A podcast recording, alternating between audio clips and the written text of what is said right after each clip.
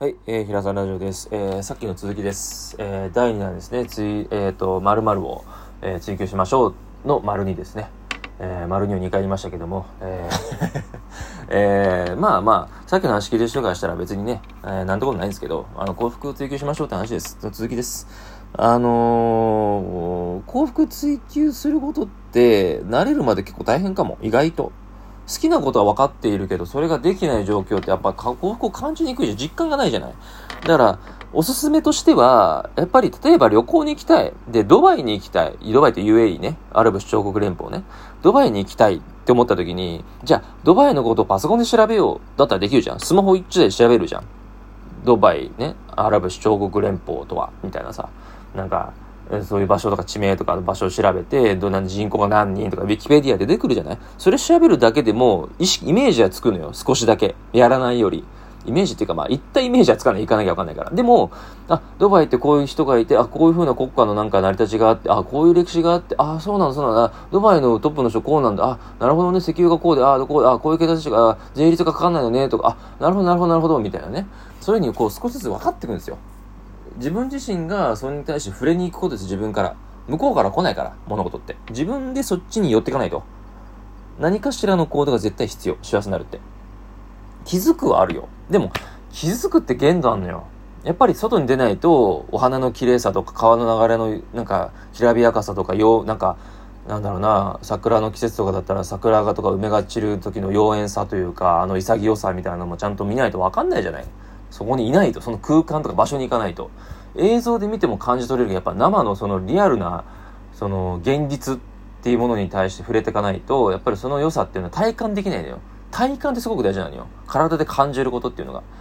ほら、なんかさ、ボクシングとかって人が殴ってるのを見てるだけだから痛みは感じないじゃん。でも自分がアチマチャボクシングやったりとか喧嘩した時って痛いじゃん。手首殴ったのも痛い、ね、拳も痛いし殴られた頬も痛いわけじゃない。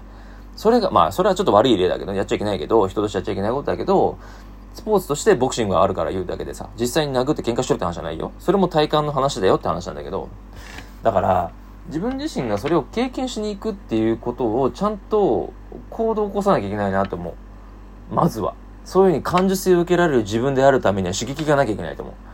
大人になってくると、俺36なんだけど、もう40前になってくると、17発想がね、やっぱできなくなってくるんですよ。あのー最近の話をするとね、例えばだけど、カオラボっていう、あのー渡辺薫さんっていう、あのーちょっと起業家の方のね、オンラインサロン入ったんだけど、その方のワークをやったのね。ワークやった時に、面白かったんだよ。なんかコップを持って来られて、このコップの別の使用方法を言ってくださいみたいなワークがあったの。で、みんななんか、キャンドル入れとか、ペン入れとか、なんかマッサージもできるよねとか、なんか金魚入れとか、小銭入れとか、なんかアクセサリー入れとかいっぱい言うわけね。で、俺もキャンドル入れとか思ったんだけど、意外と出てこないんだな、俺の頭硬いんだな、やっぱりと思って。それがいい悪いではなくって、やっぱり人間って普通に日常的なルーティーンとか会社に何時に、俺だったら7時半に起きて8時8分の電車に乗って、浅草の会社なんだけど、浅草まで行って、そっから鞍馬駅まで電車乗りを、浅草へ、豊浅草で乗り換えて、とかって言って、何番出口出てって、何時の時間帯に着いて、そっから着替えをして、そっからタイムカードをして仕事して、えー何々に入荷がしてきて、こうで、ああで、こうで、とか、やっていくと、もう一日のルーティン決まってるから、頭が慣れちゃって、バカになるんですよ。会う人も変わんないから。いや、その人の体調とか気分もあるよ。言ってる言葉のチョイスとかもあるよ。ね、流れもあるよ。でも、基本的に変わらないんですよ。細かいことは変わるけど。だから刺激がない人生になっちゃうのが嫌なのよ、俺は。だからたまに突発的なわけわかんないことするの、俺。これ、話するとちょっとバカで追求と何か幸福追求何か関係あんだよと思うかもしれないけど、大学の時に、もうほんとアホだよ。多分笑われると思うんだけど、お風呂場でだるま置きしながら線抜いたらどうなるんだろうと思って やってみたことがあって、まあ見事に左耳に耳が水でブワーって入って、ちょっと2日ぐらい耳聞こえなかった時があって、まあ水抜けたからよかったんだけどね。自然に。あれ抜けなかったらまずやばかったと思うんだけど、そういうバカなことやるわけですよ。なんか、普段帰らないルートでちょっと遠回りで帰ってみるとか、今の帰り道とかも駅から近いんだけど、うちの家はね、ここマンションなんだけどさ、今。そうそうそう。階段から終わったとこが近いのよ。階層的にも。あの、部屋の番号的にも。でも、わざわざエントランスまで行ってエレベーター乗って帰ってくるとか。そのエレベーター行くまでの手前側もちょっと遠回りして大回りして帰ってくるとか。いつものルートじゃない方をわざと行くとかさ。そうすると、あ、ここに鳩いるじゃん、みたいな。どうでもいいんだよ。どうでもいいし、何の意味もないかもしれないんだよ。あ、ここ今こういうふうに工事してんだとか、こここういう人今歩いてんだ。あ、この時間でこういうふうなことが、ことがあって、あ、あ意外とこっちの方がなんか日陰が多くて涼しいかもとか、なんか、あ、エレベーター新しく点検入ってんだ。あ、変わってんだ。あ、こっち水漏れちゃってて、こう、なんかコーン置いたんだ。とか、あ、こういうとこで、あ、スズメがなんか、あー、なんか泣いてんだ。スズメなんかやっぱり夏場ってね、やっぱり冬場よりちょっとシュッとしてんな。やっぱ衣替えとかするのかなとか、わけわかんないこと考えるわけですよ。そうすることによって、日常ないものを意識することによって、自分の感受性豊かになっていくんですよ。だって見てるもん違うんだから。触れてるもん違うんだから。当たり前でしょだって、アメリカの西海岸と東海岸で全く環境違うんですよ。西海岸ほらサーフィンとかさ、なんかスケボーとかほらバンズとか流行ったじゃない？西海岸のね。カリフォルニア州とかさ、あそこら、あそこら辺なんだけど、やっぱりワシントン DC とは違うし、ニューヨークとも違うし、LA とも、LA はもちろん西海岸は違うんだけど、やっぱりトロントも違うしね。あのー、なんだろ、えっと、なんだっけ。えっと、まあ、オレゴン州とかも違う。オレゴン州は東東部だったかな、確か。うん。マップで見ると左側だと思う、確かね。だと思うんだけど、まあ、違えたごめんなさい。あれ、曖昧なんであれなんですけど、そういうふうにこう、見る場所、いる場所とかによって全然物事の見方が変わってくるんですよ。そこで感受性磨かれて、その中から幸せを見つけ出すっていう種があると思うのよ。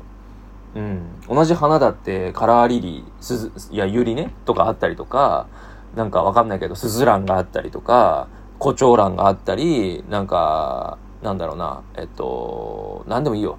本当に何でもいい、花は。ローズでもいいし、ウェルトローズでもいいしさ、なんかデイジー、シルバーデイジーでもいいし、なんかいっぱいあるんですよ。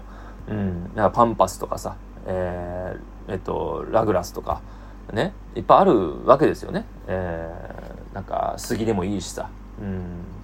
そういうものにちゃんとこう、自分自身がこう、少しでも感動できる自分になっていくっていう数を増やすことかな。うん、ビジネスも一緒なんだよね。勉強でも一緒だけど。すべてのことにおいて、やっぱり、あの、みんなクオリティを求めすぎだね。うん、それはもう小手先だから。うん。何でもそうだけど、土台が大事で、今思い出した話だが言うけど、クオリティは最後なのよ。これ、金庫西野さんも言ってて、俺も自分で思ってたからびっくりしたんだけど、同じこと言ってんじゃんと思って、びっくりしちゃったんだけど、ちょっと嬉しかったんだけどね。あんなすごい人と一緒の考え方なんだと思って、ちょっと一度、一度だけ、一個だけ共感できて嬉しかったなと思ったんだけど、やっぱり量なんですよ。ビジネスとか勉強でもまず量なんですよ。勉強できない俺みたいなアホなやつだったから、やっぱり誰にも英単語勉強しなきゃいけないと思ったから、英単語はめちゃくちゃ書いたんですよ。アホみたいに机が真っ黒になる。当時のフリースクールの先生にもう、ね、あの聞いてもいいぐらい。本当に俺の机だけ真っ黒だったの。それって俺が一番バカだって自分で思ってたから。実際は知らんよ。実際俺より賢くない人もいたかもしれんけど、俺は一番バカだと思ったから。だからダリルの勉強したの。英単語だけは。英単語と文法だけやったら勉強したの。フィッチとかフーとか、ね、そういうことでちゃんと、あの、関係代名詞、関係福祉とか、なんか、接続詞いっぱいあるじゃない？アットとか、インとか、アウトとか、オンとかさ、そういうのも細かいところも中学校英語から基礎から全部やり直したの、叩き直して。勉強しなかったから。うん。本当に中学英語はやり直して、国文もね、現代文とか古典とかあるでしょ？漢文とかさ、現代史とかさ、なんか、ね、あのー、世界史とかあるでしょ？あの、地学とかさ、科学とか物理とかさ、ね？そういうのもやっぱり基本的なことやらなきゃダメだったから、まず量をこなせと思って、もう片っ端からやろうと思ったんだけど、まずは一冊をもうやりきる。それを2、3回繰り返して、それを丸暗記できるぐらいまでやるみたいな感じで。そしたらなんとか大学受かったんだけど、バカでもね、50ぐらいかな、下手し。うん。そうそう、わかりやすく普通になっちゃった。やって普通になったの、それでも。そんなもんなんですよ。そうそう。だからまず、量をこなすってことですよ。いろんなものに触れていって、自分が何を幸せを感じれるんだろうっていうことを、何でもいいんですよ。本当に何でもいい。マジで何でもいい。何でも学べるから。うん、ほんと何でもいい。あの、俺だったら、筋トレ初心者の時っていうのは、あの、兄がいるんだけど、兄が高校の時に使ってたダンベル1キロがあったの。で、それが、2つ3つぐらいあったのかなだから最初は1キロを10回上げるもできないぐらい、もうひょろひょろだったの。トレーニングしなすぎそのくせ腹出てたの。で、ある時、あの、アウトレットに行ったの。あの、要は、あの、なんていうのかな。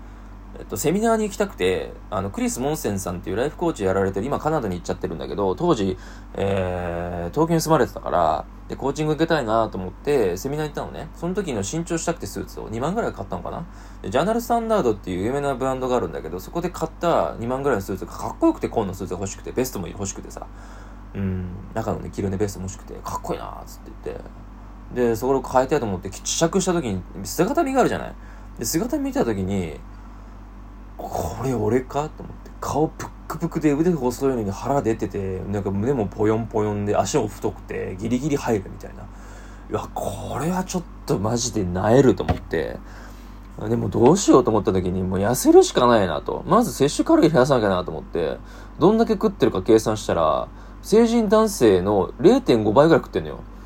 確か2500か、2700だったかな厚生労働省が出してそのガイドラインを大幅に超えて3500ぐらい食ってたの？